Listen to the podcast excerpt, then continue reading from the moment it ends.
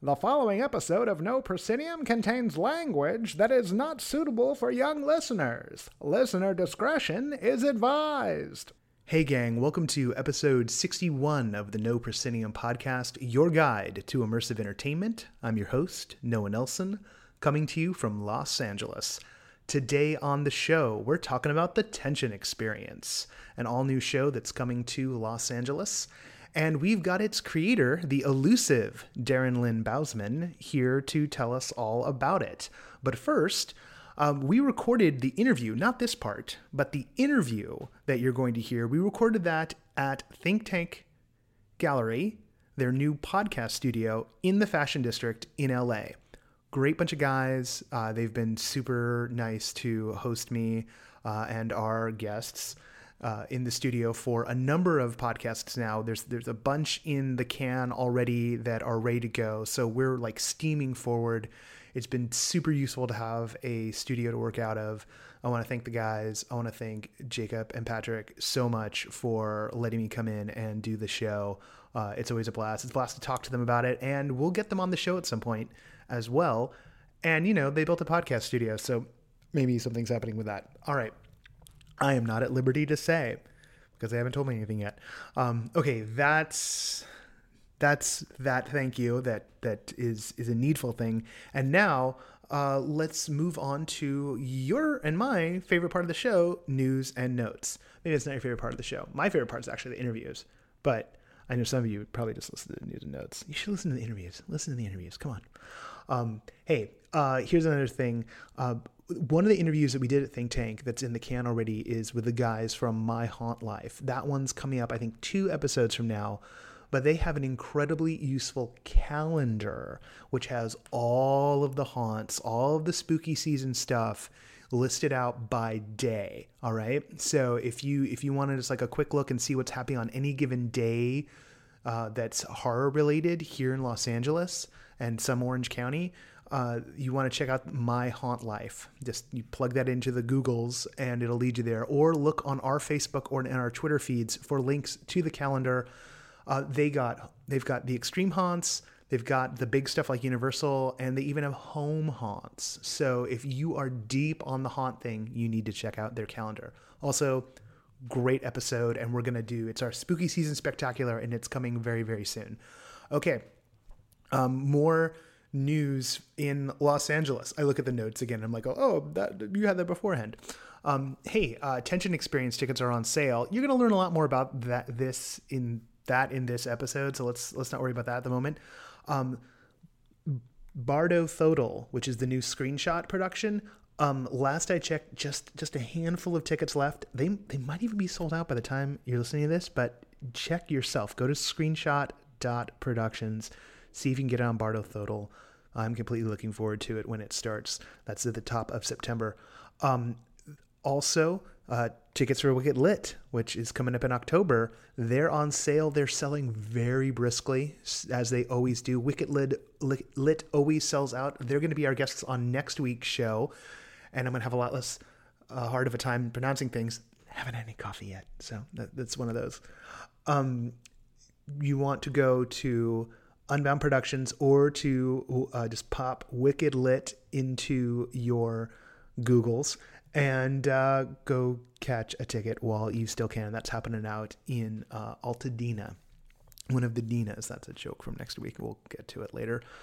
Delusion, his Crimson Queen. Delusion is back. That's the uh, sort of the granddaddy of them all when it comes to uh, immersive haunt play things. I'm super looking forward to it because I've never caught a delusion and um, I never caught a delusion. Well, I mean, there was this one time. The point is, I haven't seen the show. Uh, the initial run of tickets has sold out. Yeah, because that's how it rolls. That's that's how we do. That's why I call it spooky season. In fact, you know, two weeks from now doing the spooky season spectacular, it might just be a list of things that are all sold out. I don't know. It could get that way. We, I mean, it is August in Los Angeles, and a lot of this the horror stuff for for September and October has already sold out. We go hard here. We go so hard, so hard. Um, delusion. Anyway, keep an eye out. There may be something they've hinted at. Maybe something Gotta know they'd love to do the show some more. I'm sure of that. Hey, let's get out of town for a second. Let's go up to San Francisco. You got We Players Romeo and Juliet, which I'll be catching later on this month. It's uh, uh later on next month. It, I'm already in September in my head. Uh, that's going to be up in Petaluma. Come Out and Play is taking place across a number of days in San Francisco as well. That's a big game festival that's happening up there. And of course, uh, Boxcar Theaters, The Speakeasy is getting up and running. They're going into previews, going to have their press night in October, which I think I'm going to wind up missing. Uh, and they're going to be uh, hopefully keeping the show open past that point, and uh, hopefully I'll get a chance to check it out. And we'll circle back around once I've seen the show and talk to the producers again here on this show. Let's fly out to Chicago. Oh, I wish I could fly out to Chicago because Learning Curve is up right now. That is the collaboration between Albany Park Theater Project and Third Rail Projects. Third Rail Projects, which only makes my absolute favorite things in existence. Uh, not shows, favorite things, period and I'm a giant Star Wars fan. So if you guys are listening, uh, they're probably not listening. I just I just gotta imagine they're probably not listening. Um, we have over at our Medium collection, medium.com slash no dash proscenium, we've got a, um, a write up of that show by designer Megan Riley. Not, not the designer of the show, but she's a designer. She's a friend of the show. Um, in like from like multiple avenues. She's a friend of the show and she wrote a, a, great blog piece about going to see learning curve and i said hey you, you, feel like expanding that and she did and she wrote it up and it's the the frontispiece at medium.com slash no dash proscenium. It is a wonderful piece called how i learned to stop worrying about design and start immersing myself in characters. Absolutely lovely really made me want to see the show.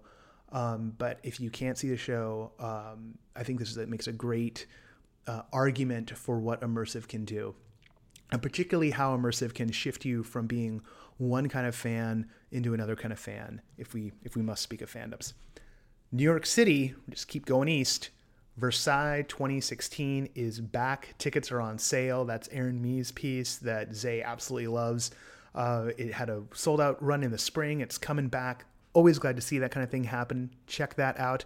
And you know speaking of third rail earlier uh, like i just did uh, Grand Paradise has been extended through the end of the year. I think I may have mentioned this before, but I just want to be clear with everybody. It's it's on right now through December 31st. And you know, if I could be, that's where I'd be on New Year's Eve. This interview, which you are about to receive, is one of my favorites in the entire run. Now, let me set up a little bit here. Um, the tension experience uh, no one really knew what it was. If you go back, if you've been listening to the show for a while, you know, I called out a couple times, hey, can people go figure out what this is? Because I didn't have time. There was a website with a puzzle and that unlocked, and then there were like weird, creepy phone calls, and I was like, oh, it's an ARG. So uh, part of the tension experience so far has been what we would call an alternate reality game. Uh, there have been secret cults and things and whatnot, and periscopes, and the aforementioned Megan Riley, who lives in Minnesota, has been a big fan. And when she was out here, she got like taken away by them, run around and done stuff and things and whatnot.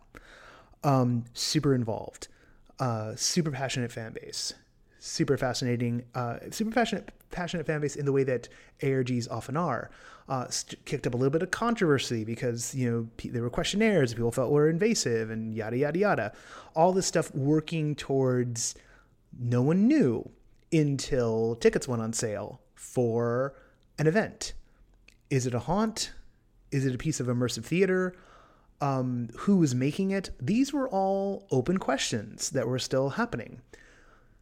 I was completely curious and I didn't really know what was going on because I had kept at a distance. Other friends of the show, like Juliet Bennett Rylah, were like totally fascinated. The My Haunt Life guys were like deep in it. I was like, okay, people got this covered. So, um, but I was still wanting to do something on it. Uh, we got contacted by the PR people, and they we went back and forth and finally got an interview. And on the day of the interview, I, I up until 15 minutes before, I had no idea who was showing up no idea who's going to be standing there when I open up the door to Think Tank uh, and, and let someone in uh, up until I got an email and said, hey, uh, this is the Wikipedia link for Darren Lynn Bousman. Uh, he's a film director. He directed a big chunk of the Saw franchise, two, three, four, I believe, uh, were all his. Uh, he's was a theater director before that. We get into all that. Um, we had just a, a solid fucking conversation. And oh yeah, uh, I guess that's a sign. Yeah, we curse in this one. Um, I, I, we, we keep it pretty loose. So get ready. Um, sorry, I should have warned you before I laid an F bomb out. If you have kids in the car, this is one not to listen to in the car, but it is about a horror themed event. Um, this interview, from my point of view, uh, pretty much takes every theme thread we've had for the past year and crams it all into one event. So if you listen to just one episode, uh, this is a really good one to listen to. All right, let's do this. This is this is officially one of the stranger ones because like I didn't even know who was entering the studio, and we're back at, at Think Tank, everybody, by the way, and yeah, we started uh, in, until like ten minutes before. But this is fun because uh, I, I got five seconds with Wikipedia, so I know who you are. But you, but for everyone else's sake, you are the you are the creator of the tension experience. Darren Bousman, welcome to No Proscenium. Uh, Great, it's great to be here. Thanks. For those for those who might not be familiar with your oeuvre, and yeah, this is kind of show where I'm going to say oeuvre when I'm saying that kind Nice. of like faux that. snooty way. Um, what what people what might people know you from? Uh, I guess uh, everyone would probably know me from the Saw franchise. I, uh, I started out in at 26. I directed Saw 2, 3, and 4. Actually wrote Saw 2 and th- Saw 2. But uh, starting in the Saw franchise, which is quite a way to get my start in Hollywood. Yeah, yeah. You've also done Repo, a genetic Opera, yeah. which is awesome. Thank you. Yeah, I did. I was really lucky in the when I first came out to Hollywood. I, I mean, I had the classic years of not working and being a PA and being fired from numerous jobs. But then when it happened, which I think it was in LA five years, four years, um, it happened quickly and it happened uh, rapidly. Where I went straight from doing Saw two to Saw three to Saw four to Repo the Genetic Opera. With no downtime, it was literally back to back to back. Wow. And so I went from literally zero to 100, where I was living on couches and the classic cliche story you've heard, eating ramen, to being on a plane to direct a huge franchise. That's it's it's nice to know that uh, it's still possible. So I mean I mean maybe maybe maybe now a little harder. I don't know what the route is exactly, but I don't know if uh, I can do it again. I always think that now. I look back and say that if I was to hit the restart button, would I have the faculties to do it again? I don't think it's set up in the same way that it was when I was. I kind of entered at a weird time when horror movies still were in 3,000 screens and they gave people chances, and there was this whole. Uh, it was a whole thing, and now it's so different because everyone's a filmmaker and everyone can make a movie now. Yeah. And so, um, and there's such a stable of people that have had success. And so for me, who had done nothing, I didn't even have a short film that I could show. Oh, wow. Uh, I never made anything. I basically walked in and sold them just on my, I guess, it's a difference. I, I hate to use the word cockiness, but I guess self assurance. I, I, I was sure I was very confident in what I could do and what I can bring to the table. And so, as a director, you have to be a great salesman. Yeah. So I think I walked in and I sold Lionsgate on this why they had to hire me to direct this sequel to a huge franchise. I I miss the the raw confidence of my late teens through my twenties. A lot of it alcohol. There's a lot of alcohol in that time. That, that I, For me, it was just pure arrogance. Like I lived off arrogance and Snickers bars. Like that's how I managed it. Um, Yeah. But didn't you know? Never managed to get that far. But now, now you're you're in. Here we are in the horror genre. I'm assuming because we've got this. You've been doing this thing for a few months now. You've been doing the tension experience, and it arrived in a very mysterious fashion. And and there's using your own term. There's been a lot of cloak and dagger about what's going on, who's behind this, what's real, what isn't. Um, w- the term of art we tend to go for is we we refer to it a little bit as there's a bit of an ARG, an alternate Right. reality game going on.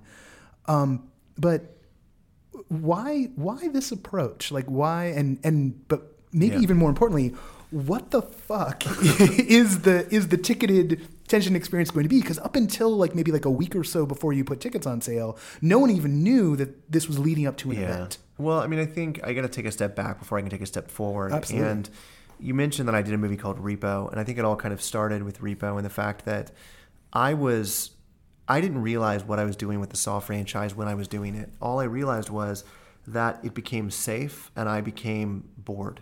Mm. And what I mean by that is, is that I had, you know, they surrounded me with such an amazing group of people. I always say this is about myself as a director. I'm, it's not that I'm a talented director, but I surround myself with really talented people. And so there was like a safety net, and I couldn't fall a foot without someone catching me on the Saw franchise. And so when Saw 2 came out and it was a success, Saw 3 came out, and by the time Saw 4 came out, it was a machine. And the machine was it was moving and it was trucking. And the reality was I could have been pulled out of that machine and the Saw franchise would have continued without me. Hmm. And mm. it made me lazy as a filmmaker. It made me lazy as an artist, and I became lazy. I mean, literally, if you look at pictures of me from Saw 2 to Saw 4, I, I, I gained like 35 pounds.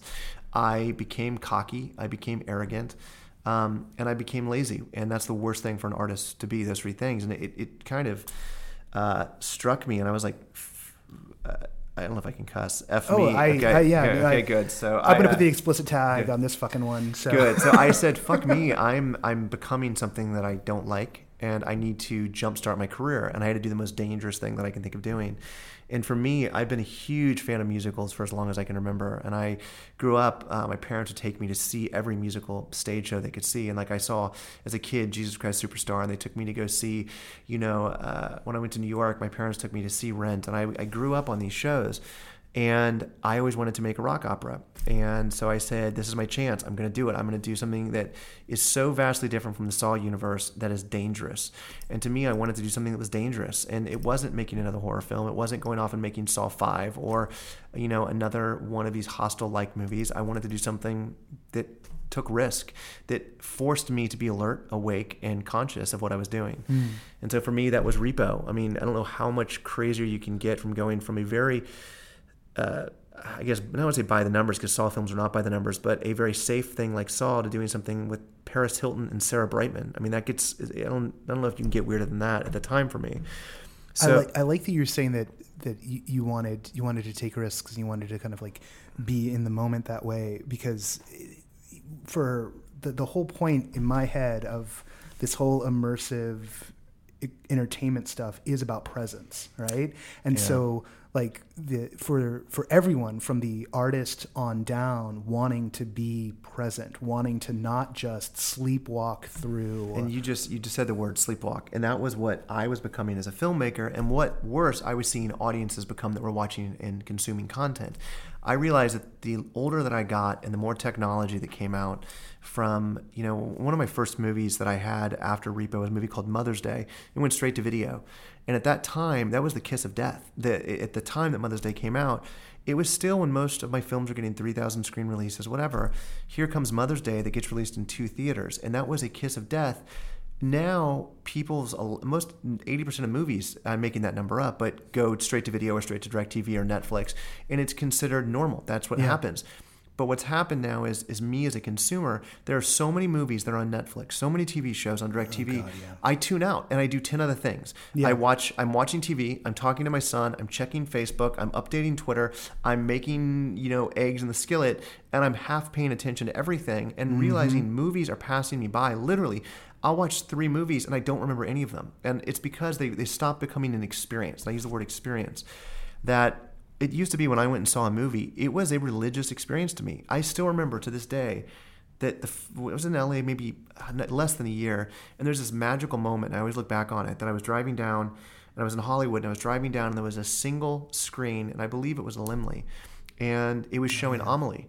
And I didn't know oh, anything about it, and I pulled my car over, and I went and saw it, and here I was in this magical, mystical theater, and it was just me and a few other people, and I got the popcorn, and I sat there, and I had an experience and I was I was connected to the characters. I didn't have my cell phone. Yeah. I wasn't getting paged. I didn't have to tweet. I didn't have to Facebook.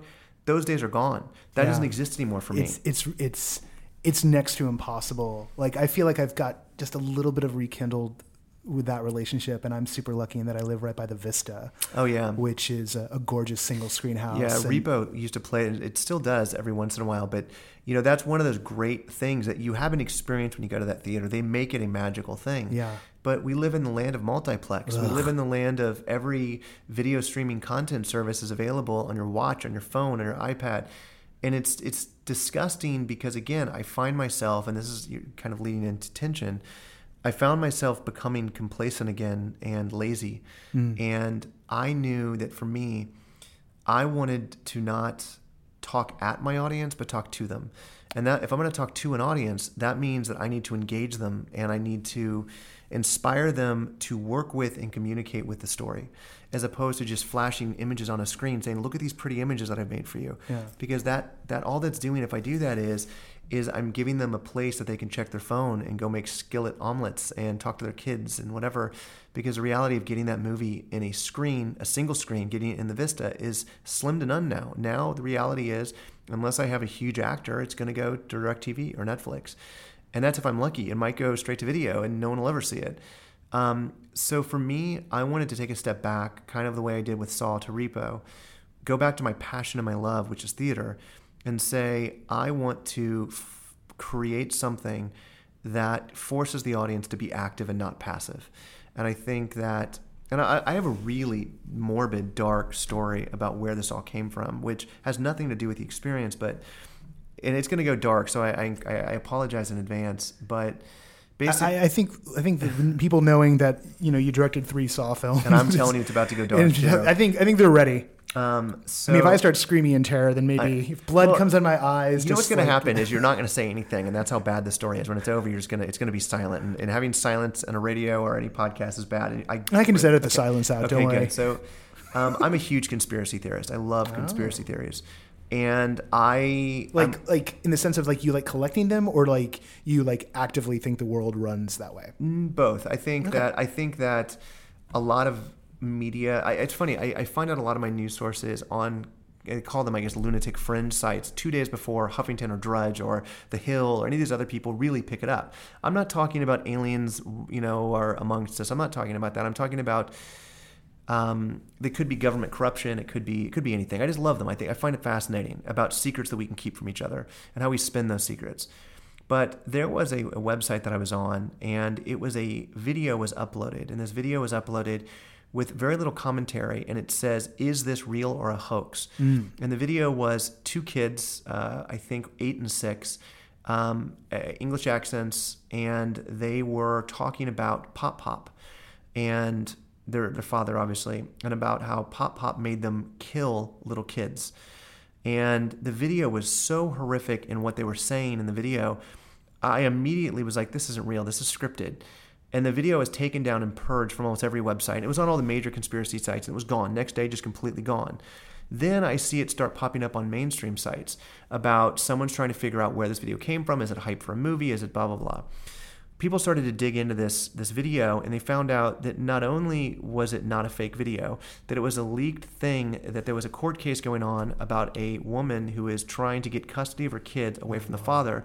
And she released all of the social service interviews between the kids. The kids basically were claiming that their father uh, made them participate in human sacrifice.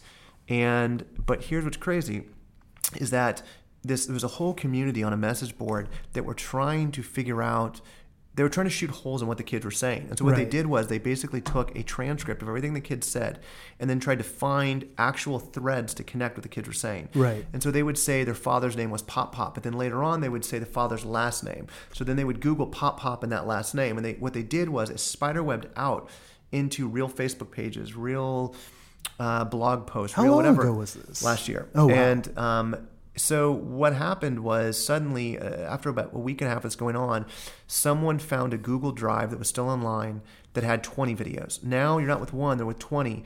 And what transpired was the most horrific display of humanity of what these kids were saying. They were saying words that no one should ever say. Right. They were saying, and, and I And they were like my- nine, ten. they or- were one was six and one was eight, I believe.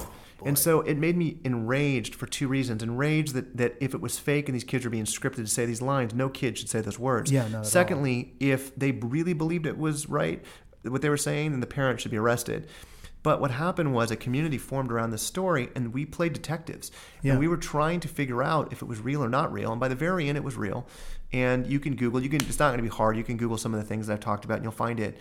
Um, but what happened was I found myself after the course of three and a half weeks, four weeks, more enthralled and emotionally invested in the characters in this story Right. than I had been any movie or any TV series. And why? Because it required me to actually punch it, manual labor. I had to Google things. I had to read court documents. I had to find medical files. It's interesting because it's like the same kind of stuff that that happened around the Serial podcast. Exactly. And now it's led to like a sec- another trial for Adnan. Yeah. And then just today, the day we're recording this, like the making of a murder show, And he got overturned, yeah. Dassey got overturned. That's the kid who's like clearly seems to have some. I mean, that whole family seems to have some developmental issues. But that that kid, like watching watching a lot of his stuff, you're just like Making a Murderer is a perfect example. Yeah. When I was watching that show, I found myself googling things, seeing Oh, what I could. everyone did, yeah. Yeah, and I think that what that does is it immediately puts you in the middle of the story, and it lets you have your own reality of what's really going on. And I'll give you an example. If there are ten documents laid out in front of me that highlight this this satanic case of these kids and the ritualistic abuse, and I, as a participant, read all 10 of them, my view is very, I have a view of this way. But if someone next to me only reads two documents, their view is completely different than mine. Yeah. And so it started to give this idea that I love, and we'll go, I mean, I'll talk about kind of my love of immersive theater, but um, I love storytelling and I love new and interesting ways to engage an audience. And it came down to the idea of that this is a new way to engage an audience, which is basically putting the information out there for them, not telling you what's right or what's wrong, letting you figure it out and let you come up with your own perceptions of what's really going on. Now you you got inspired to do this based off you know the internet detecting which is which has been such a thing and what's interesting to me is like some of that form yeah this is almost like like um Fenrir chasing his tail, right?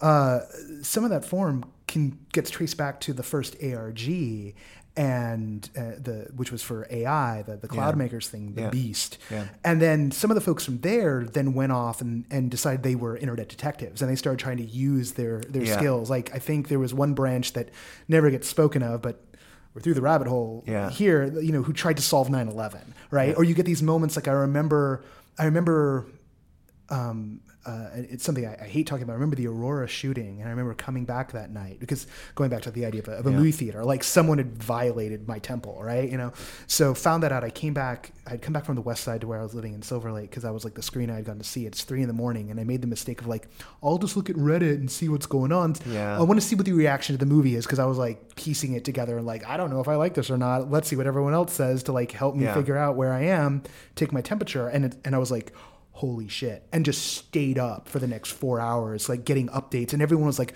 I think I've got this picture over here, and I think I've got that, and everyone's trying to do that, and oftentimes it goes wrong, but it does sort of like trace back to th- this weird thing where like ARGs were were the sort of the first sort of play detective version of it and that was like 2001 Yeah. 2000 2001 and then as time has gone on it's just become something that everyone goes to because of that idea of like you've got this slice and I've got that slice and Let's we put put, it all together. together get the big picture Well, I think what's you know was hard about us when we we started off. Um, I started creating this. I- I've had this idea for years, and it actually came after. It started way before. That's a weird, horrible case. It started when I saw Sleep No More for the first time, because um, I literally became addicted to immersive theater to a point of it actually hurt my career and relationship with people. Um, and it started. It, it kind of the first kick in the balls was was the Blackout Haunted House which I was a huge fan of, and I'd never seen anything like it. I went to it. This is years ago. One of maybe one of their first shows, and I was like, "Oh my god, I haven't felt this way in theater in a long time. I, I feel violated, and I don't necessarily like how I feel." But this was this shocked me, and then it led me to find more mainstream. And uh, I flew to New York, and it was really funny. I went to see Sleep No More, and I didn't get it. I, in fact, I hated it. I walked out, and I was like, I, I think I posted something on my Facebook that says. I feel like I was in a weird David Lynch nightmare and I'm not sure I liked it. And immediately I got a response and it says, You were at Sleep No More tonight. And I wrote back, Yes. And they wrote, We work here, come back tomorrow.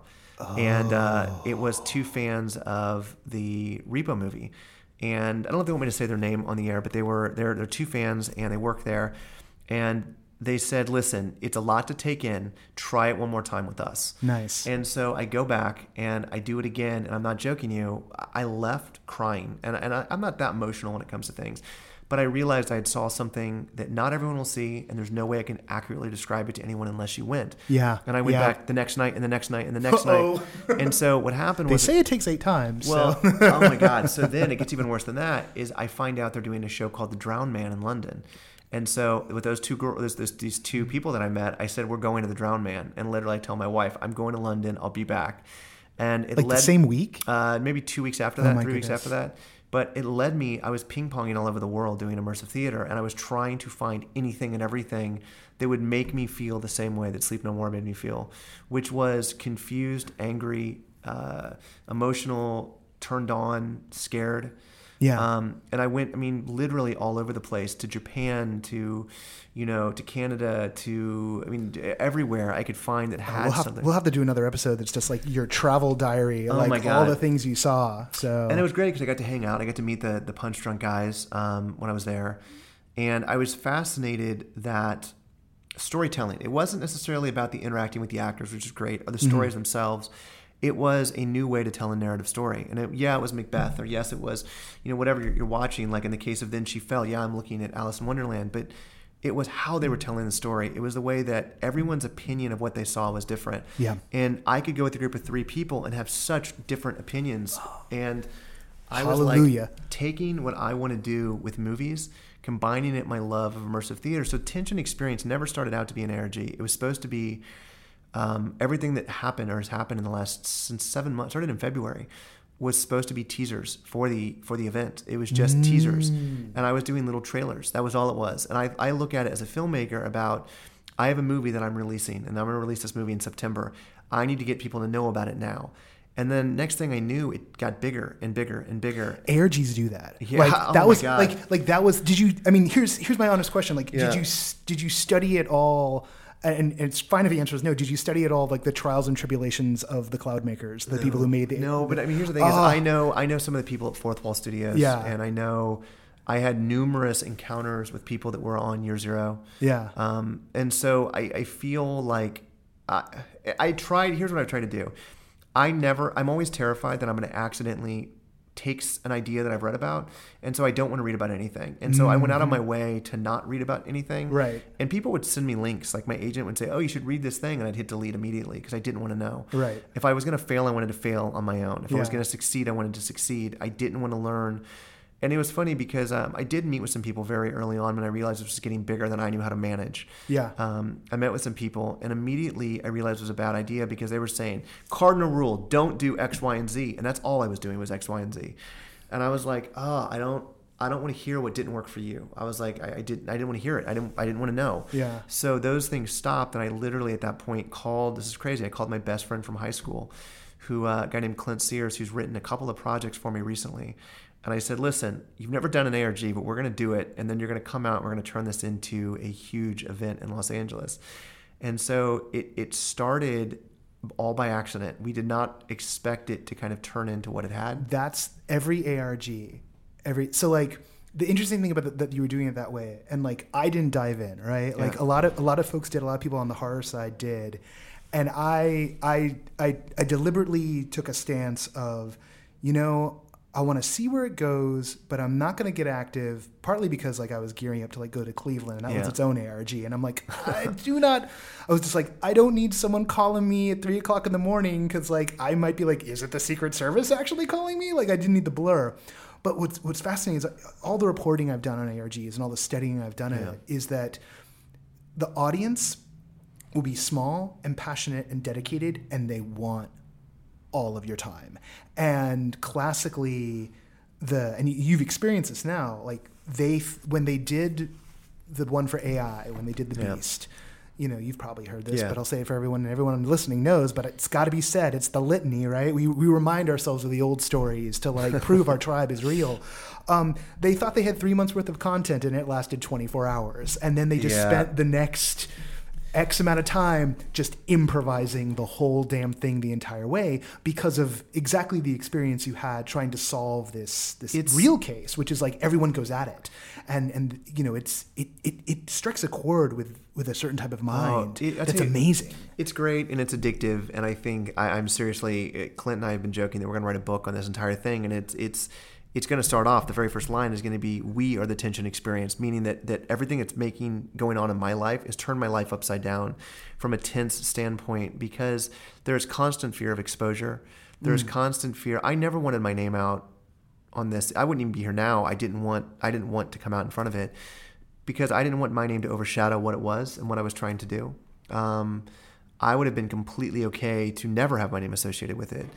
But it's become in this age where secrets are almost impossible. I got blackmailed. I had people request money. People show up at my door saying they were going to expose me.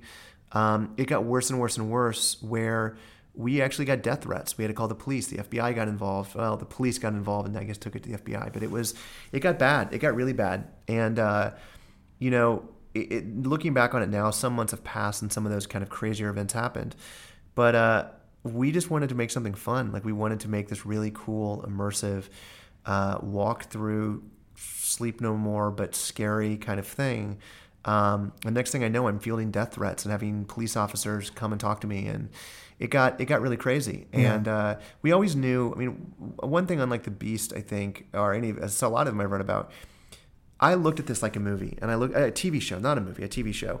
We we knew we wanted season one to go. We had the characters, we had the idea, and we know where it's ending. In fact, the ending was the first thing that we had.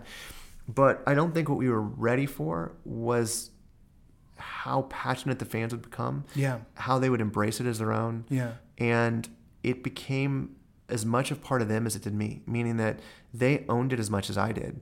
And so, yeah, we're creating the content and we're kind of pulling the strings, but they were involved and active and spent as much time, as much hours in the day consuming it as we were making it. And so I owed them something. And at that point, I couldn't step back. I couldn't let the the threats get to us. We couldn't because we owed them something. They were giving us their time. And so it became this thing which has spiraled into what it is now. Which gets back to the idea of the presence, right? Like they were giving you your their attention, they were giving you their their passion and you wanted to honor that. And that's yeah.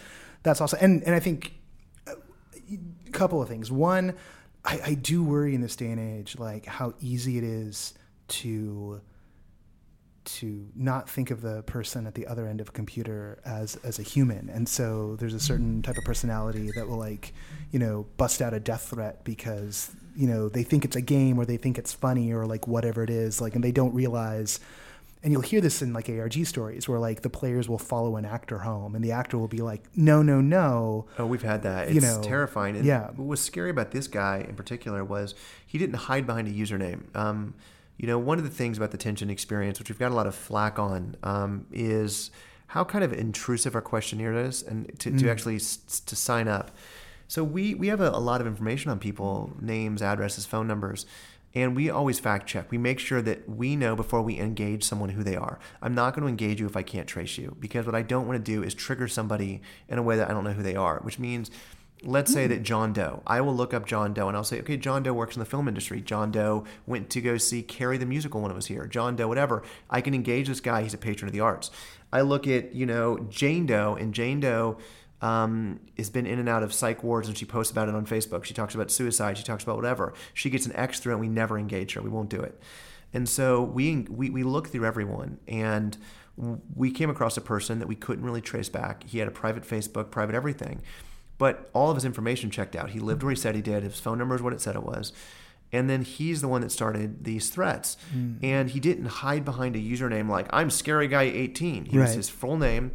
And he was very vocal about it. And it was that, that kind of scared me because I'm like, I get if you want to scare us and you want to try to play the game with us and do whatever, but you're not even doing that. Like yeah. you're making personal attacks, and I was like, that's that's a that's a different beast. Yeah. So I don't think we were necessarily prepared for that when that happened. Yeah, it's it's it's a. It reminds me a bit. I mean, this is the the tool that I have to interact with all of this sort of stuff. It reminds me of my LARPing days. I, I hate to say it. And I was running a LARP, and I ran a awesome. I, I, ran a vampire LARP for two two and a half years in the early part of college, and then like once once my theater degree got serious and I moved on campus, I couldn't hold it up anymore um, and, and trailed off. But I always had a rule, which was that you know you you had to leave everything at the door. Like I didn't want people to like yeah. run real grudges in the game. And then I, I left that world, and I watched some of my friends stay in that world, and they they did not hold those rules as tightly. You know, like I tried to like be very selective about who was in the game. I tended to play with either the kids that I played role playing games with in high school or with folks that I did theater with in college. We sometimes tried to go play with other people from other games. They had a very different style. We mutually hated each other's styles, so, yeah. so like that never worked out. We were the we were the theater nerds, and they were the they were the gaming nerds. Um, and so they were looking for different stuff. The, the people were looking for uh, you know, they were looking for power trips, they were looking for ego trips, and so were we. But but for us, it was about performing for each other, not necessarily about uh, domination via like I'm holding a three by five card in front of you and saying like, "Oh, I'm the prettiest person you've ever seen. Act like you love me." It's Yeah. like if I'm gonna do that, I'm gonna get into character and I'm Yeah. gonna like make eye contact and like you know maybe Of try and like flirt a little bit and like it's dorky, so like you play along, right? And we're doing a scene, and then we we all we're all fine. But I would watch my friends hold on and just the the the geek politics and the the degree of angst and anger uh, at control of the social scene. I think it also adds a whole other layer on here that how how much we've gone to I guess to protect who we are and what this is. Um, I've been very reluctant to put any information out about it because I don't feel I have to. It's you know in the way that it is what it is, and you'll find out what it is when you're supposed to find out what it is. And I think that a lot of people wanted content now, and they wanted to know what it was. They wanted us to define it. Yeah. And none of us were ready to do that. Yeah. Um, There's a total lack of patience online for like everything, right? Like it's why film blogs exist and like try and get scoops on game uh, or like game blogs try and get scoops on games and they get their whole PR department will, like will shut down a blog. Like I was reading this yesterday, like Kotaku, like Ubisoft and someone else will not talk to Kotaku anymore because they they got scoops on game releases. And I sit there going like, and I remember when I was like, even in my early 30s, being like, I totally want to know about the game before I know about the game. And then the older I get, I'm like, no, I don't. I want you to tell me about it when you're ready well, to tell that's me okay. about Here, it. let me tell you why. yeah. shit happens. Movies fall apart. Exactly. Things, things and here's what I didn't want to do. I did not want to set myself up for failure in the fact that, that when you're when you're putting on an event like we're doing, fire marshals, insurance, walkthroughs, permits, city planning commissions, it is literally it took us a year, one year, one entire year to find a location that would let us do this. A year. So we were supposed to make this last Halloween. Last Halloween. Now, I made sure to not talk about this because I was so terrified. If I'm telling everyone this is coming next Halloween and it doesn't, I'm going to look like an asshole. So we didn't. And I'm glad we didn't because we couldn't find the location. We couldn't get the permits. We couldn't get whatever. And so I wanted to make sure that I never mentioned a word about it until I knew that I was going to be able to actually do something.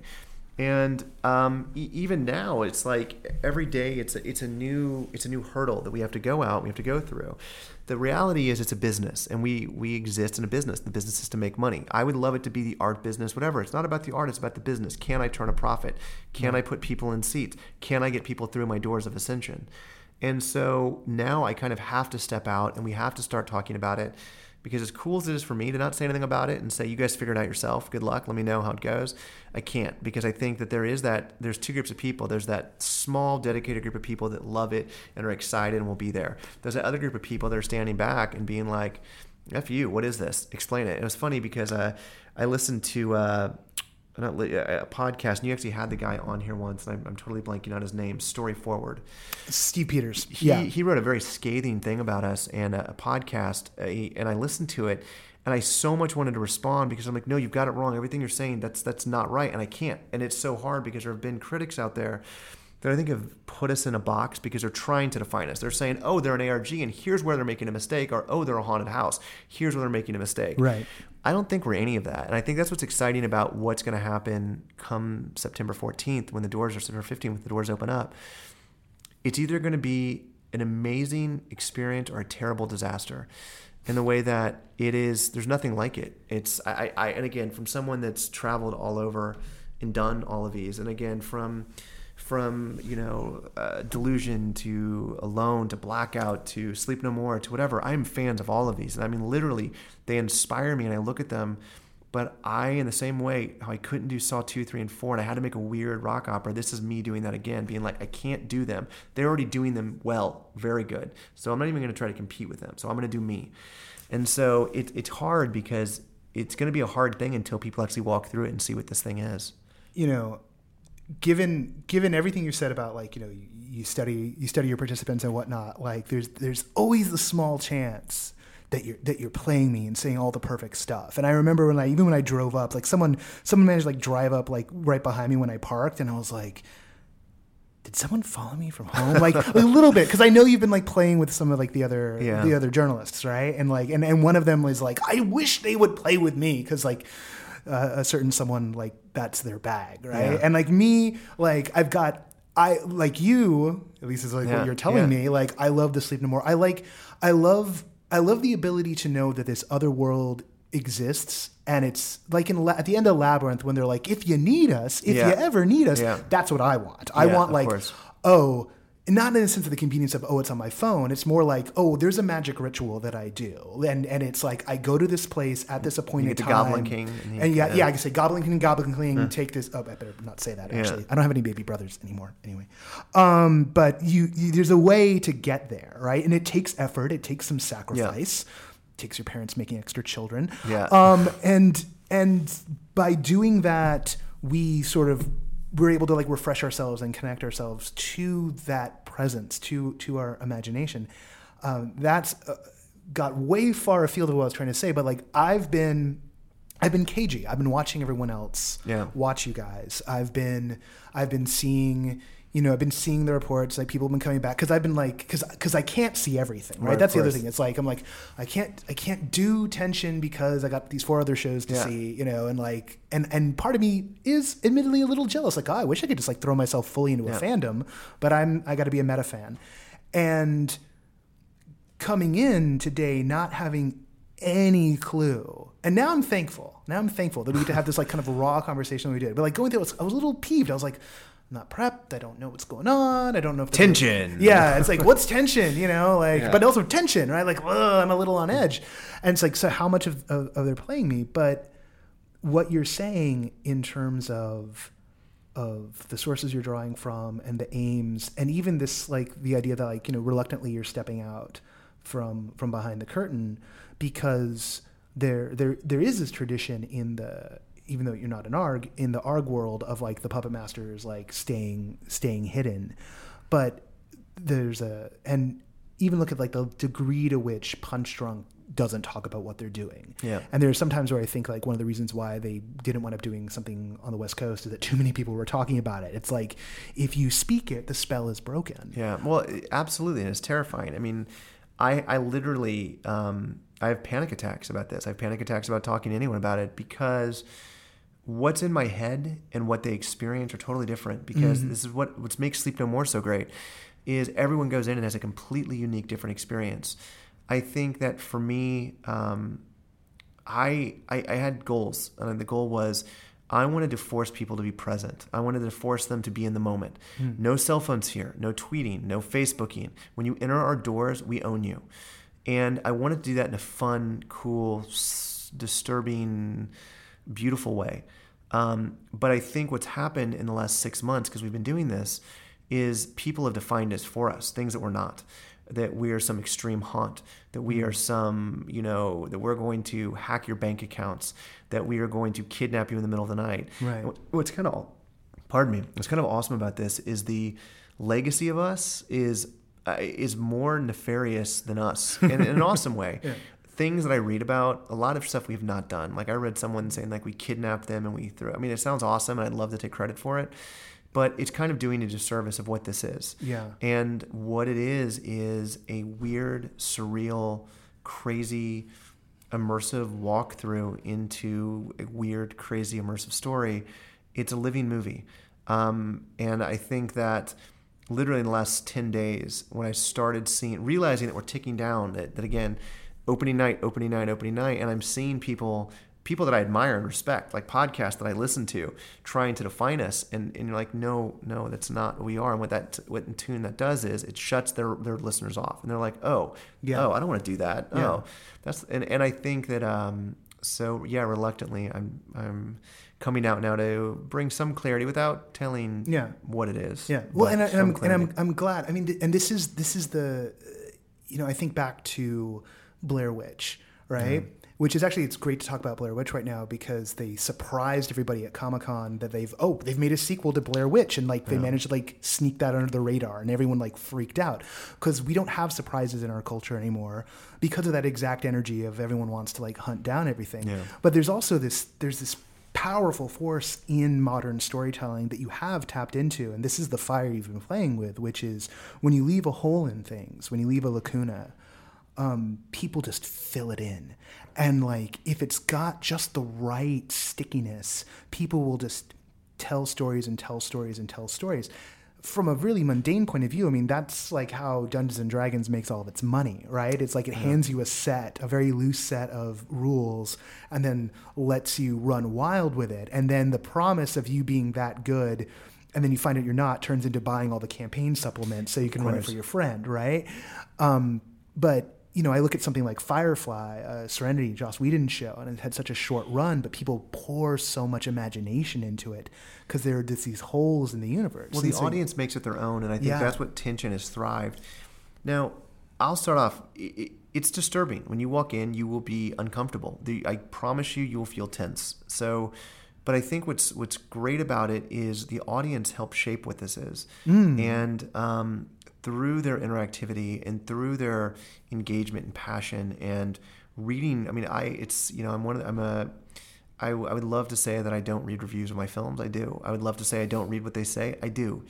And it's great because they are so smart and insightful. And uh, I say are my best collaborators outside of Clint. If you're listening, Clint, you're great. But for uh, they're awesome because they don't realize what they're actually doing, and they have fueled us to continue to go and continue to do this because it's not been easy. It, it's you know, and it was crazy because like two years ago, maybe three years ago, Punchdrunk was going to come here. I remember they were going to do Yeah. something, and I, there were rumors. we got all kinds of rumors, Yeah. all kinds of details. Like they had bought this, oh, it was going to be tied to San Francisco. It had this, that, and the other thing, and and, and seeing them leave Yeah. was a horror. And I, it, I felt kind of, I understood it doing this. I understood how hard it is to get something, and that's why I have oh that much more respect for anyone that gets anything done. Yeah. Whether it be you know small black box things like there's something recently I've been seeing called Zombie Joe's, which is amazing, and like I. I'm amazed I've never even knew this thing existed to then again seeing alone and seeing these other things. I'm like, I the respect that I have for anyone that can pull something like this off is is just uh, insurmountable at this it's, point. it's and it's a battle that like everyone is facing. Like every group of artists I know is is trying to like hold on to their spaces or trying to find spaces. It's a constant battle in this immersive theater thing here. And for the people who are bootstrapping, for folks who are two, three years out of CalArts and are trying, like I'm thinking of the Speakeasy Society, who maybe they're more than two years out of CalArts. Sorry guys, um, I, I don't have like my fact sheet on you in front of me. Um, they they definitely listen to the show. Um, but you know they're holding down day jobs they're working actors they're producing this kind of theater and they're getting hit with people giving them criticism of like like minute details on things like oh, i wish you guys just did this with the lamps and it's like they've got no money. Yeah, like they're they're threading through. But then when you want to do something at a large enough scale the the difficulty of moving every process you're talking about the permits finding the locations and then there's this like any given space if a film crew comes through you know that's gonna be a better offer Well, know? that's I mean that's just it. It literally. I, I'm used to dealing in the film world, and so we go and we rent a building. and It's our building. When you're trying to get a lease like we were trying to get, and you realize you they, they talked like there was a was a place that we had last Halloween, and they got booked for five days for a shoot, and that threw us out. They're like, nope, it's it's not. They're they're doing it in December, but they want to prep. We're, nope, you're you're gone.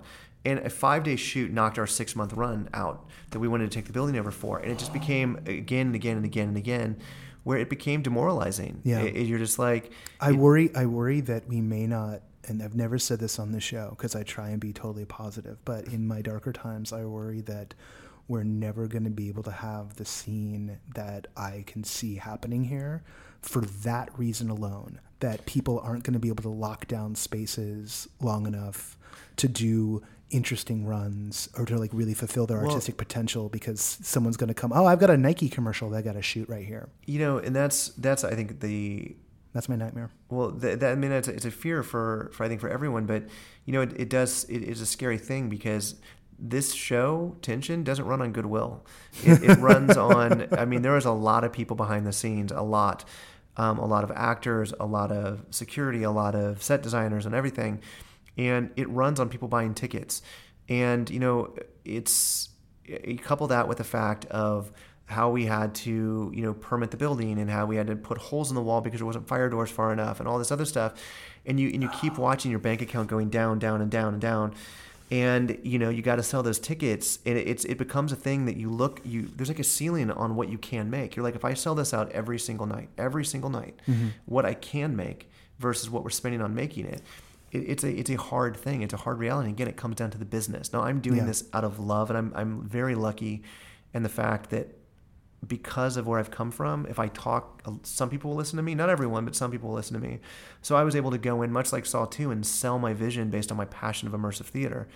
Um, but again, that's why I think now I have so much more respect for any production that gets put up, realizing if, if I have these hurdles on the scale that I have, what they must have. So it's uh, it's crazy. This i'm not calling us done yet because like we can go for a little while longer but like this has been this is not the conversation i expected to have tonight. This is this has got me it's got me amped because in some ways it's you're you're validating you're validating what i'm seeing the others go through. You're you're laying down in, in kind of like black and white the the challenge for all of us and i think that i know there are forces here in the city uh, there are folks who are just arriving. They're coming into institutional positions. There's like some real estate people even that are interested in having Los Angeles be as dynamic. And and I'm sure all the New Yorkers are like, oh, shut up. You're always talking about Los Angeles. But I'm I'm here in Los Angeles and and I'm jealous as fuck of the New Yorkers who've managed to like I don't know what dark magics led to the the shows that are running getting to have the space because it's not like New York's got like a better real estate situation. Yeah. I know that part, you know, San Francisco's been really hard, and like the the the, the Boxcar Theater Speakeasy up there, like they've done that kind of investment.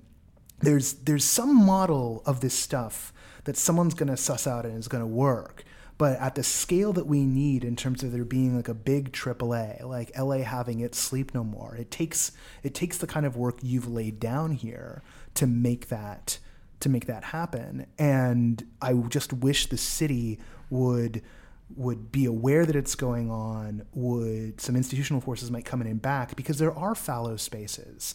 There are fallow spaces that might be city controlled, that might be federally controlled, that might just be, you know, okay, occasionally something goes goes in there and just find a way to like work this in such we, a way. We took over. Uh, we have a very large, very large warehouse. I think the warehouse is over maybe fifty thousand square feet, and um, we've been in there for, for months and months and months in building it out. And and if you would have seen it when we took it to what it is now. Uh, it's insane. I mean, in these these they're they're all over the place. But it took us a year to find it. It took us a year of begging, pleading, and groveling for someone to let us in there. This just horrific warehouse. And I guarantee we've upped the resale value of that warehouse by the things we've done. I mean, Yeah. the, the painting and the fixing of the floors and all this other stuff.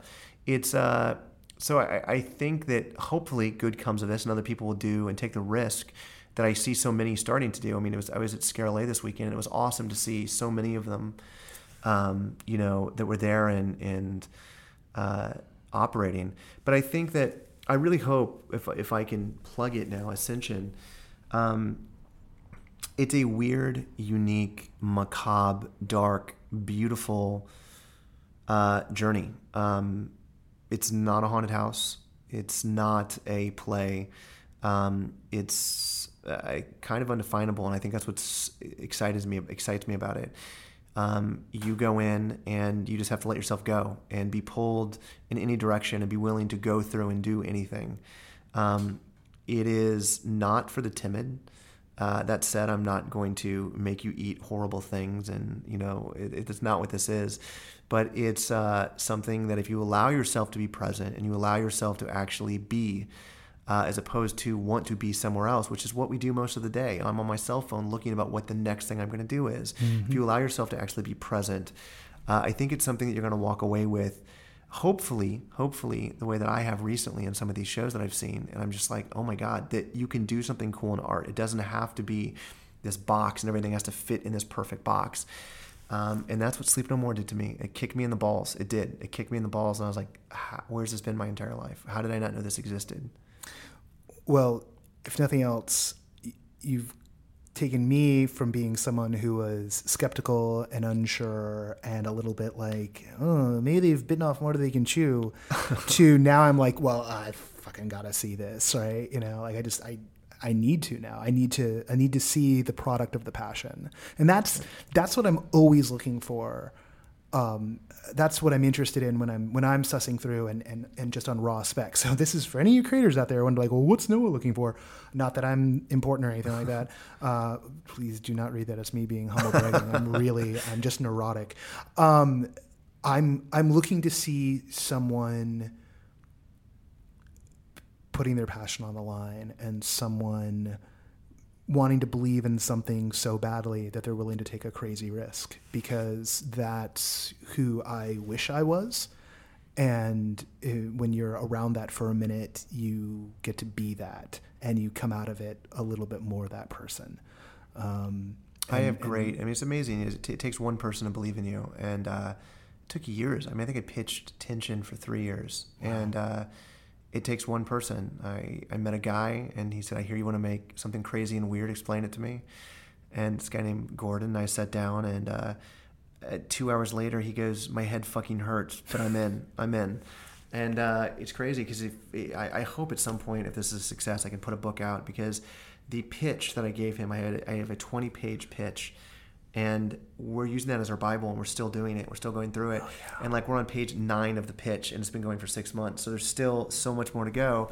If again, you know, it just hopefully people and it's also hard that there is so much content in Los Angeles. There's so much to do, and this is a high dollar ticket price. Yeah. You know, I look, and it's one of the I think the hardest things for me is I look and I see great productions charging much less than we are, and I it's hard because people are like, why are you charging what you're charging? And I'm like.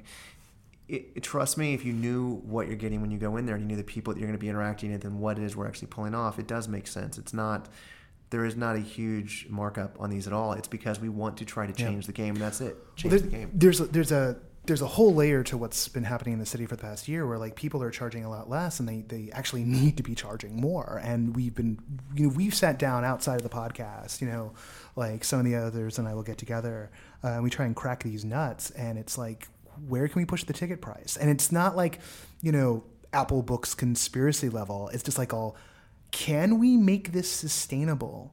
Right? Just sustainable. What you're talking about, like in the gap between, you know, the, the cost, right? And when investors get involved, you need to pay the investors back. They expect a return on investment. They may not necessarily expect, you know, dot com ROI, but they expect ROI. Otherwise, they wouldn't get involved in this in the first place. And live costs, live we- costs so much. If I'm going to do this, I've got to I got to do it big. I can't do it. There are so many other people in the space that are amazing doing it at that level.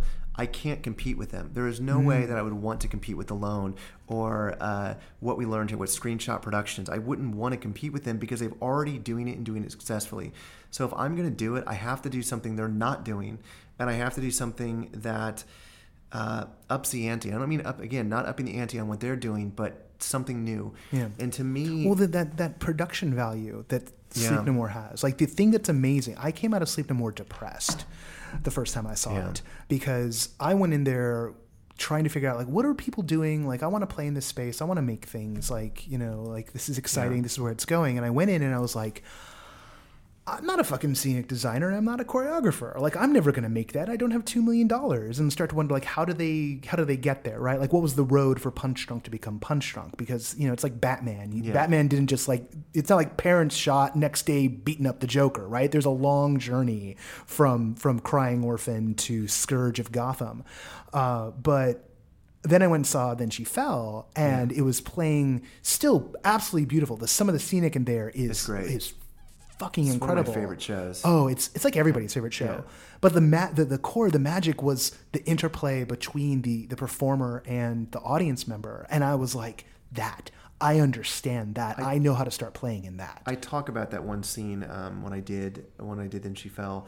There's the mirror scene where there's the mirror and there's no mirror, and then you get the two Alices and the orange getting rolled. And I sat there and I was so. This sounds dirty, and I'm not meaning to be. oh no! Every every Sexually, everyone everyone so- pervs on that scene. Everyone so- pervs on that and scene. I, I, I felt that I was in love with this girl, both of them, and I was like, and they love me. Yeah. And I realized the minute I was taken out of that room and brought into like the Mad Tea room, that moment was gone. But for me, it was real. It only lasted two minutes, but. I felt love. I felt connection. I Oh, yeah. felt stimulation. Yeah, there there was a moment. Um, I I don't know how many times you you've done it A few now. times. Yeah, so like there's a moment there's a moment in the little room with the dolls, and and one of the Alices talks to you, and I always get it's like is it Red Alice, White Alice? I think it's Red Alice.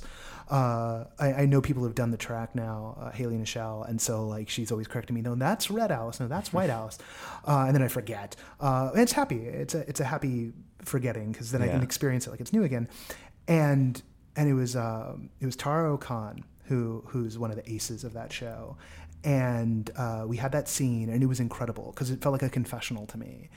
And then a little bit later on, uh, down below.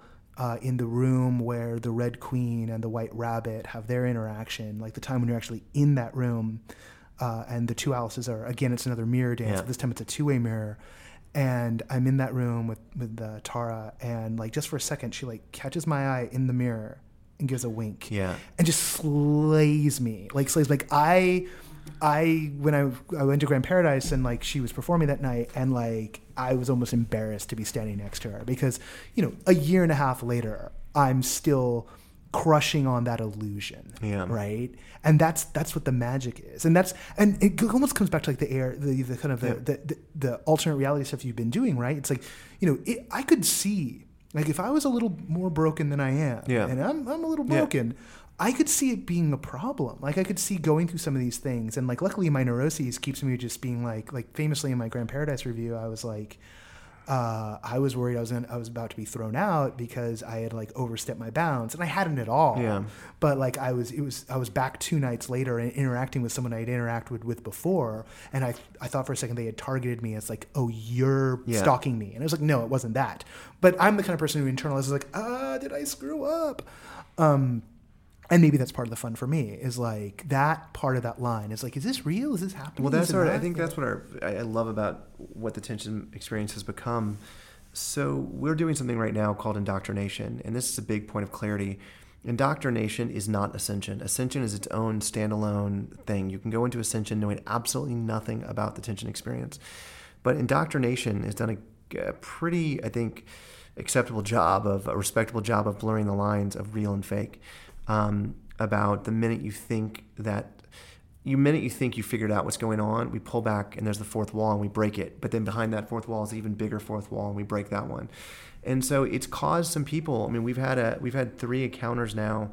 Where we've had to we've actually had to intervene about no, this isn't real. You need to calm down. You need to, and it's it's crazy. It's uh it's it's been crazy, and that's why I'm excited and nervous to see what happens. I mean, Ascension is it's like I said, it's its own. It's the equivalent of people that have been watching X Files, and now now the uh, what's that the spinoff they had, the Lone Gunman, the, lo- uh, Oh, the Lone Gunman. Yeah, Oh, it's like yeah. if the Lone Gunman started. Yes, Yeah. there's there's connections to it, but um, interesting.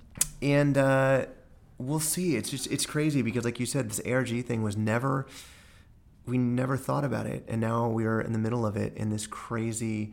24 hours a day, seven days a week. My wife's ready to divorce me. I'm not sure my son knows who I am anymore. It's Oh just been, uh, it's just been that You're gonna whole time. are you gonna end the ARG once the It'll, once- it- yeah, it, yeah. The indoctrination will end before Ascension begins. So Okay. Ascension's the next chapter. So basically, Ascension is its own thing, and it's starting over. one day someone's gonna figure out and sometimes I wish that if you go back in the lore, right, there was there was Cloudmakers and there was Majestic, which was the thing EA tried to sell as a boxed product, and it was about you know Area 52 and everything, Yeah. and they didn't succeed.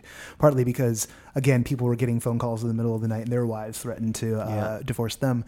Um, one day, someone I think is gonna gonna crack the nut on how to how to make this stuff uh, sustainable, profitable, even without it, um, the ARG type stuff, w- without it requiring absolute full 24 hours, seven days a week, right? Like, like just the sense of like, but it may have to be like you come up to a wall and it says like all.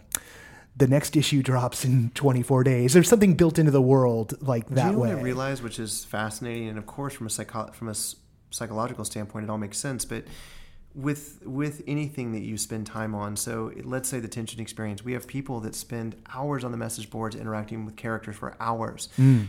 Those characters become real to them, the same way that the Sleep No More characters became real to me, or that Oh, yeah. Alice became real to you. But this has been going on for seven months. Seven months of Yeah. character interactions, real interactions, where you know we've had numerous times where where participants uh, show up to an intersection and a car picks them up and they're taken to a warehouse to have an interaction with one person, a person that they've now talked to and communicated with for seven months. Um, It's Uber, but for talking with Oh, my favorite is Yeah. trying to tell an Uber because I know the actors don't. But before this, the actors don't know who I am either. So I've always no one knows who I am. I mean, literally, this is the first time I've ever spoken about it publicly. So Oh, and the we act- won't, you won't, we won't even be dropping this. We drop on Fridays, so Yeah, we're so- talking on a Friday. It's yeah. going to be next Friday. Yeah, so it's, so uh, you guys, you guys can, you can spill the beans beforehand or not. Like, like Friday morning will go out. Uh, so the it's crazy because you're putting characters, eh, you know, you're putting participants with characters they've been having real world interactions with for months and months and months and months, and it's crazy to watch them because they Yeah. know everything about these characters. Yeah. and there's real emotionality with these characters. When we kill these characters off, there's real emotions, and it's Yeah. it's beautiful and it's awesome. Again, as an artist, it's something that it's so much more f- creative and freeing to me as a filmmaker to see this than to sit behind a, a monitor and do the same thing 25 times again. Yeah. It's there's something that is so raw and uh, badass, I think. That's the only word I can say. yeah it's it's the it's the essence of make believe right you know and and and the the flip side like the the other part of the business side of it is that s- everything that you're learning everything that Punchdrunk learned and all the all the other companies who are, are playing at this space and at, at every level you know I was bringing it back a little bit to the VR thing. Like that's what people are looking for. Like immersive is immersive, whether there's physicality or there's a headset attached. I think that the physical th- stuff is always going to be superior in terms of the emotionality.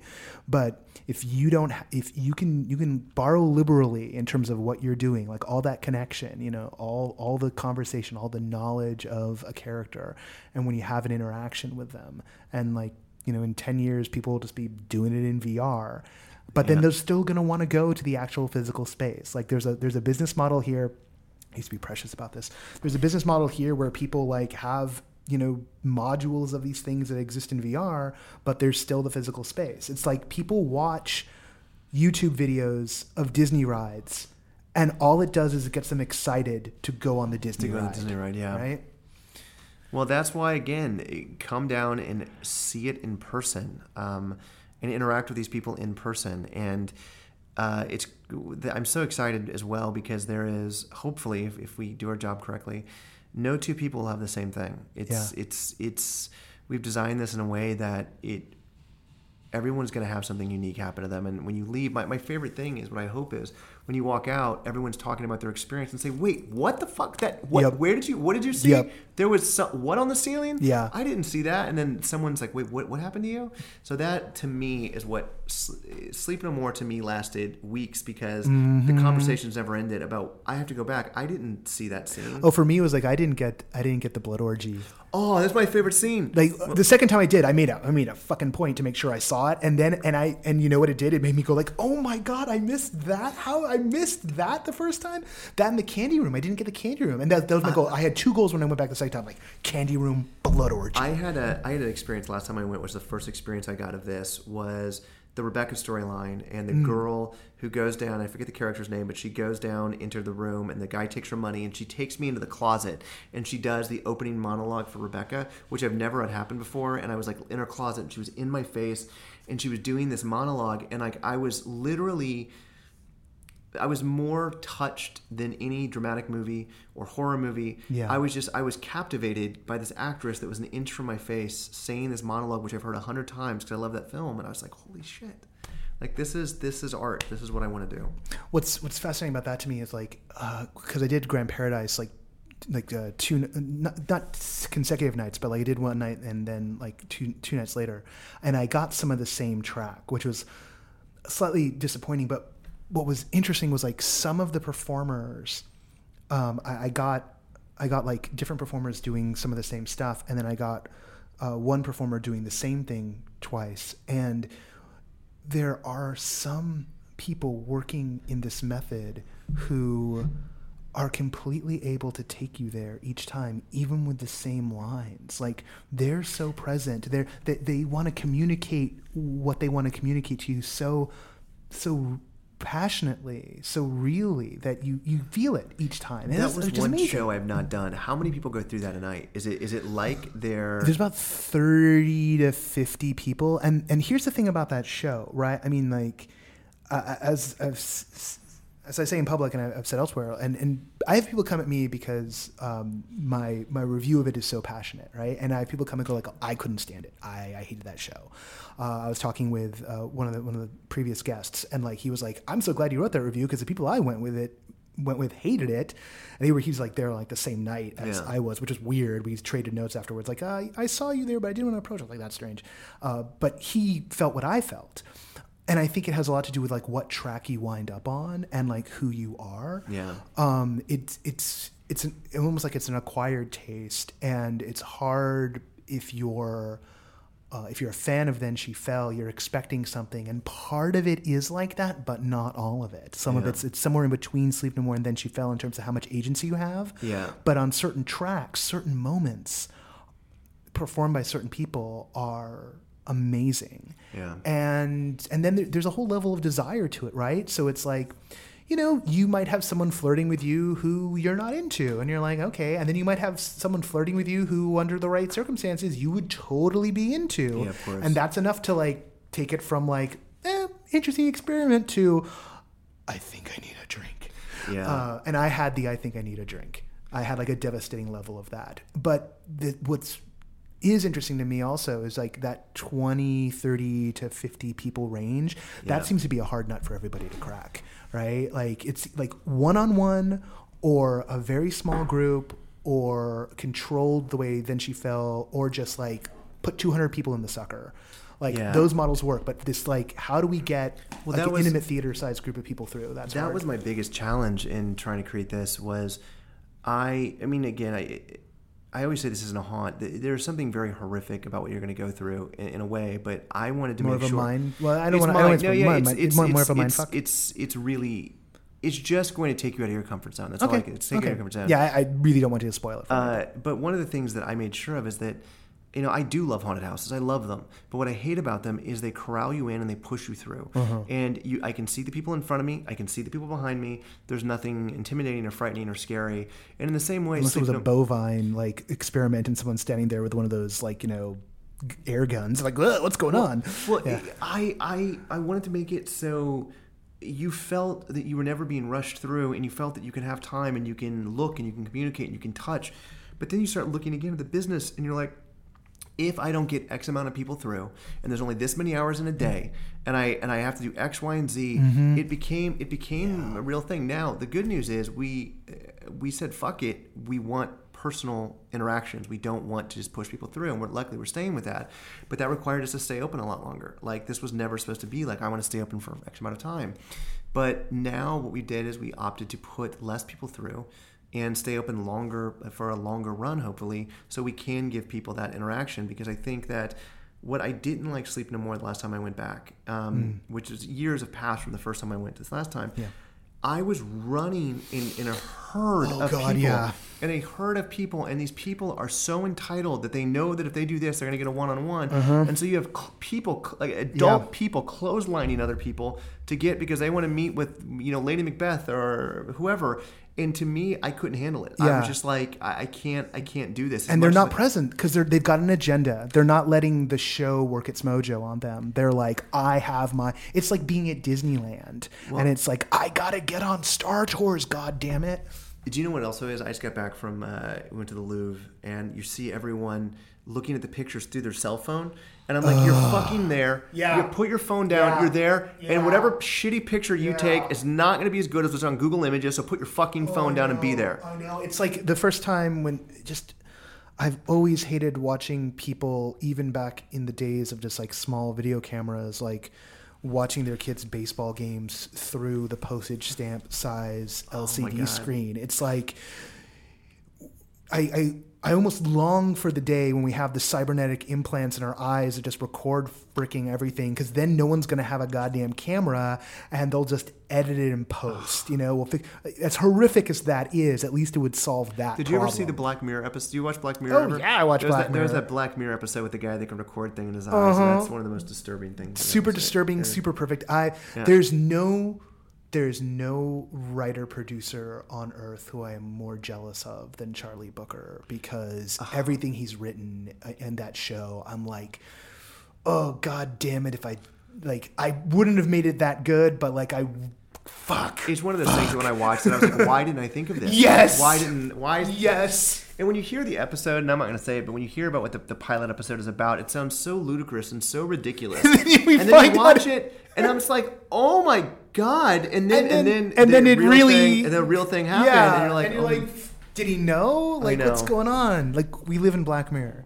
I know. We live in Black Mirror. All right, you know we could probably do this forever, but uh, I, I have a feeling we'll be doing this again um, after I've uh, after I've ascended, um, and the next chapter is getting ready. Yes. Um, this has been fantastic. Thank you very much for having me. I'm I'm I'm I'm so stoked now. I, I, I walked in today being like, I do not know what I'm getting myself into, and Did you think I uh, was gonna come here and like attack you or have weird, crazy uh, phone? Your phone was gonna ring and you're get kidnapped. And Well, I mean, I've so uh, you know I've been reluctant to hand your publicist my phone number because I know you guys are playing with people, and I've just been like, I mean, like uh, you know, Screenshot ha- has been doing some stuff that requires like an ear required an early start in Yeah. terms of other things, and I, I took the pass on it because I was like, guys, I'm a late riser, like that's not going to work for me, uh, and I and I and I already love what those guys do, right? Yeah. So that's me going with someone who whose work I love, being like, all. Oh, a bestow, semi bespoke experience happening in my own home with you guys? That sounds wonderful. What time of the day? Mm, nope, nope. Need my beauty sleep. Yeah. Um, and and for this one, I was expecting. Here's, I'll tell you. I'll tell you what I was expecting. I can't wait to right? hear. I'm excited. I was expecting a patsy. I was expecting a character. So I was Yeah. expecting like someone to send me in character, and then like I'd like kind of like poke a little bit, and I would get like the in character story, and I might kind of be like, okay, you know, okay, all right, right, but like, but like really, like when do they bring you in? And like maybe it would turn into a Mike Wallace sixty minutes thing, which would get my rocks off that way. But But I I'm would start not breaking down, crying about how I was abused as a kid. and, yeah, like, this is, and not, and, but but probably not you, right? Like someone who couldn't actually, Yeah. like speak to the the broader because we're a nerdy. I mean, I'm sorry if you're listening to this that I'm outing you as a nerd, but we are a very fucking nerdy show, right? Like the people who listen to this are fans of this stuff, but they're also the makers of this stuff. They're they're they're they're probably more creatives than just than just fans, right? Um, like the value proposition for people coming on this show is always like, hey, you know what? The, these are these are people get so excited about that they're going to talk about it, right? Right. You know, like this world is so small that it's like all of us sharing Yeah. this notes and getting all of our friends to go do it. Um, and so I was just worried that I was going to get an actor who wasn't going to be equipped to talk about everything you did talk about. And Well, it's not, and that's I think the one thing I hope that people do realize that this is not an act. There's been a lot of acting in the tension experience, but my love for immersive theater and site-specific things and theater in general. Forget the immersive part, actual theater. Yeah. that's where I started. I that was my major in college. Like that was. That was it. Yeah. Me going into the Saw franchise and doing that, I'm very lucky. But that was a that was a left turn when I wasn't expecting it. I Yeah. thought I was going to come out here and direct theater, and uh, I thought you were going to direct theater in LA. wow. I did. I did. and you know what? A funny, a funny story was the first thing I directed when I got to Los Angeles. The very first thing I directed was a black box theater of a little thing called Repo: The Genetic Opera, which I told the creators. I said, I love this, and if I ever get the ability, I'm going to make this into a movie. Four years later, five years later, we were in prep to make it into a movie. But that was just a black box thing I directed. Yeah. So sometimes weird shit like this happens. Weird nightmares come true. They do. That's fantastic. Well, thank you very much for having me, and I hope you guys all come out and check out Ascension. All right. That's the show. Once again, want to thank Darren Lynn Bousman for being our guest on the show today. Tickets are now on sale for the Tension Experience. You can find them at thetensionexperience.com. There was also a write up in the Los Angeles Times today in the Hero Complex section, so you can check that out online as well if you want to get a little more about um, the way it works in the rooms and kind of the LA, the mainstream press's take on our little corner of the world. Hey, giant thank you to our Patreon backers for keeping the show running. You guys are our support. It's being bold and upfront about it. So if you like the show, check out patreon.com slash no proscenium. Even a dollar a month helps defer the costs, makes this insane dream possible, and keeps us going and continuing to make things for you. I've been threatening for a long time to revise the Patreon, and uh, oh, it's happening. It is happening. And by revise, I don't mean I'm cutting anything. If if you've been a backer, uh, nothing, you you will not get anything less than you're getting right now. I'm not getting anything as it is, Nelson. Uh, you will only get more. You'll only get more, and the option for more. So, got some big ideas. Big, big ideas, he says. All right, enough of that. How do you find us? You find us at No Proscenium on Twitter. You find us on Facebook at facebook.com slash No Proscenium. You sign up for the newsletter at noproscenium.com. You read the Patreon.